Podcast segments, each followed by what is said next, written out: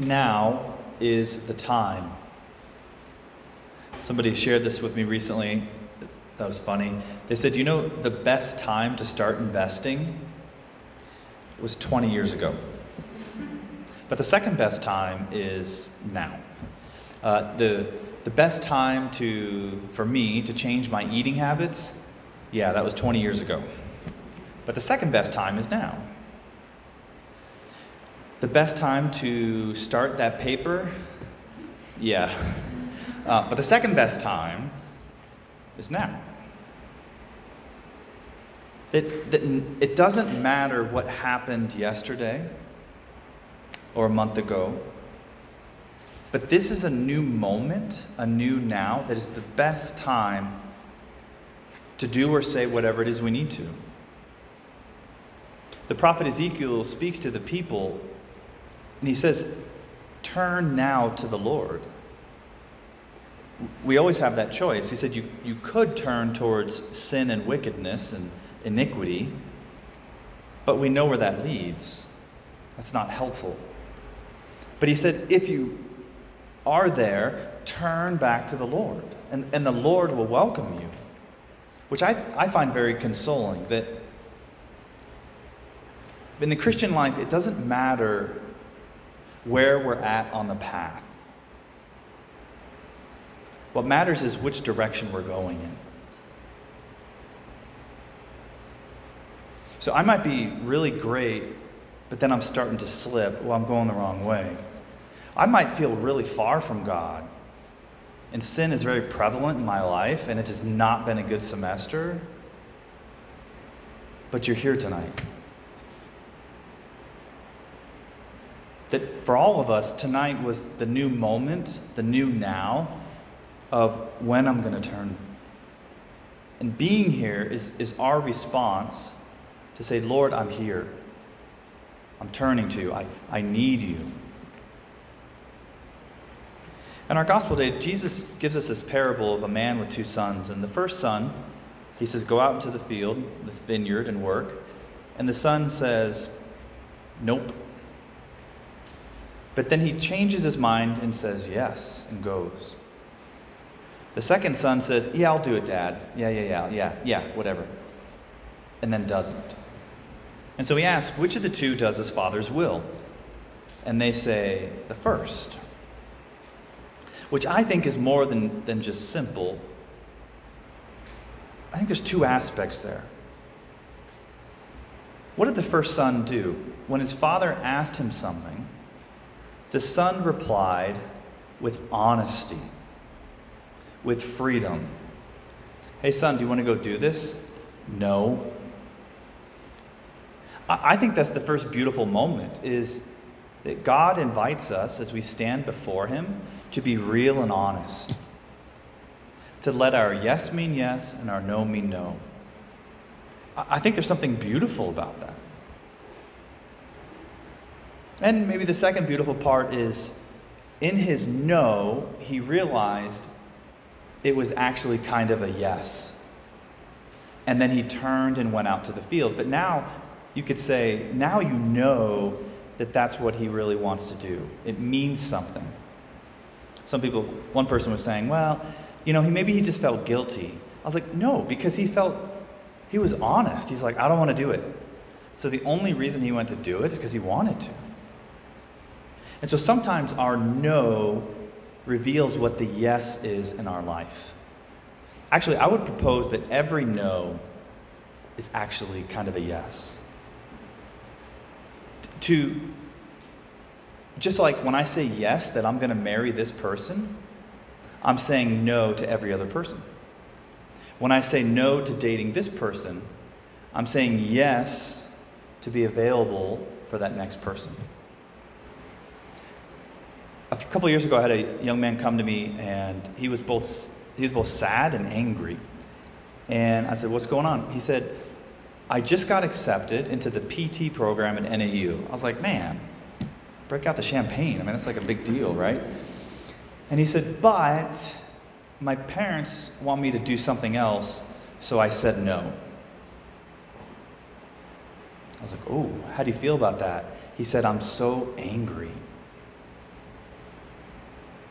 That, that he said no, but that no made it so much clearer in his heart that he really wanted to say yes.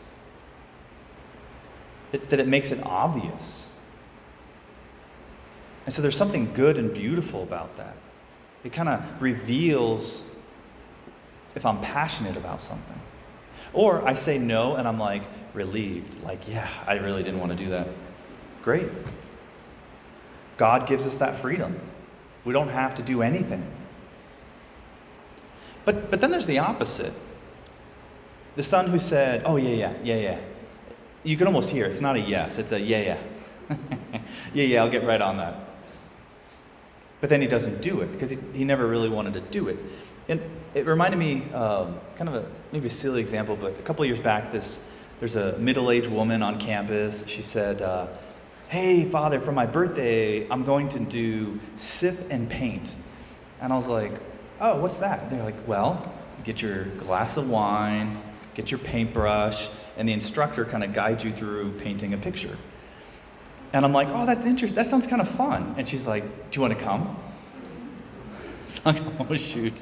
Um, uh, yeah, uh, I have a really hard time saying no. I was like, yeah, yeah, I mean, that'd be great.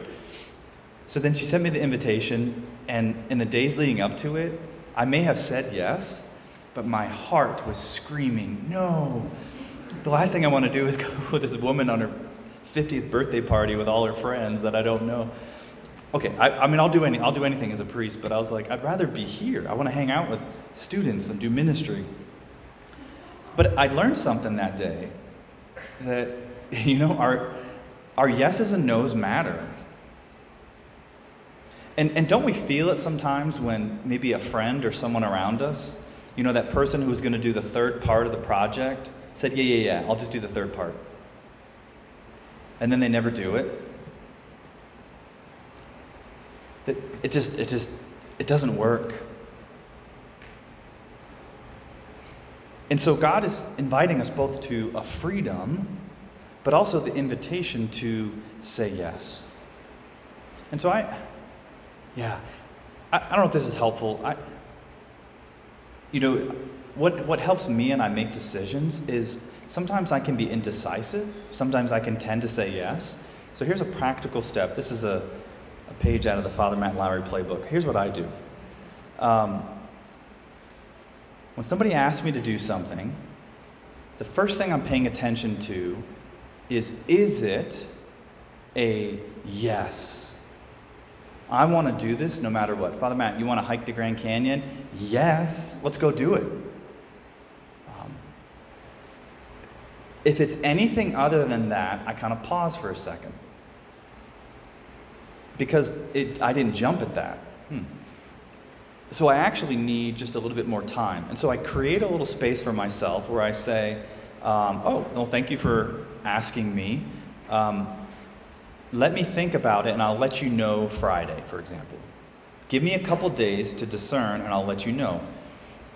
And then in that space, I'm paying attention in my heart whether do I want to do this or would I feel relieved if I didn't have to do this?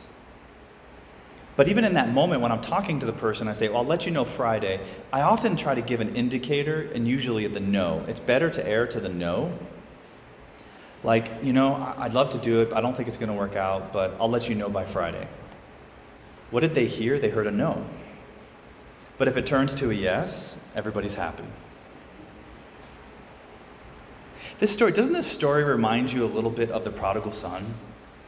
That the first son says to his dad, no. But then he turns around and says yes and comes back. The other son says, Yes, dad, yeah, yeah, I'll stay here and work in the fields.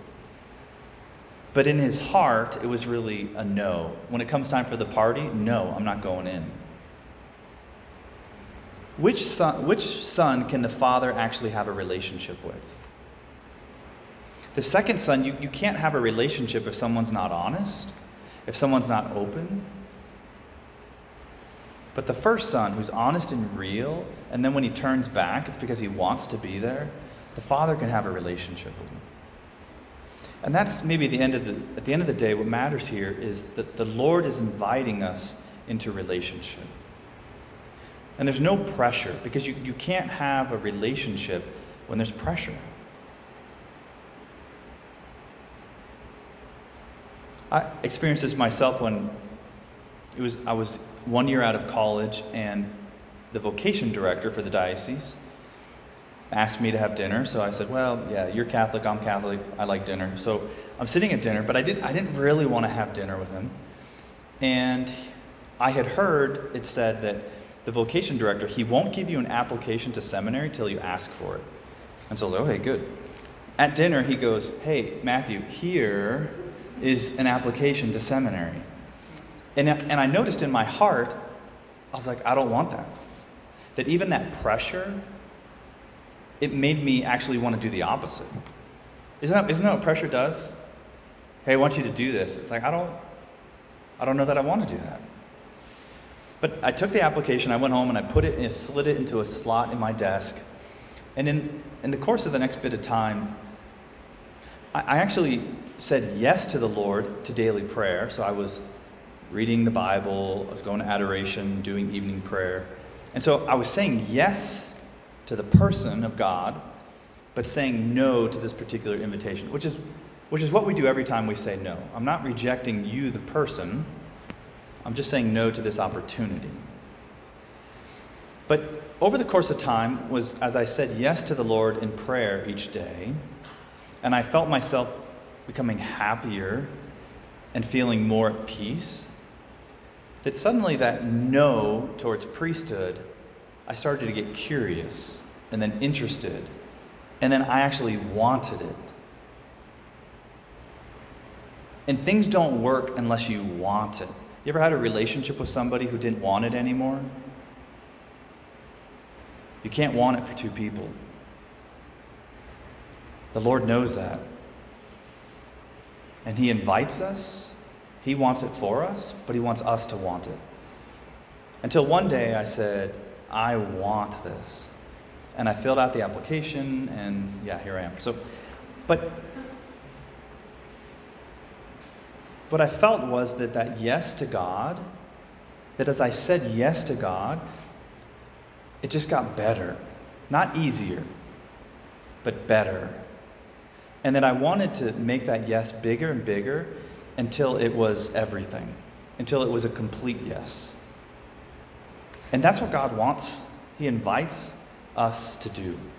That He, who gave us His complete yes, He who is always yes towards us, invites us in freedom to be honest with Him and to turn to Him in both small and big ways. And the best time to ever do that is always the present moment.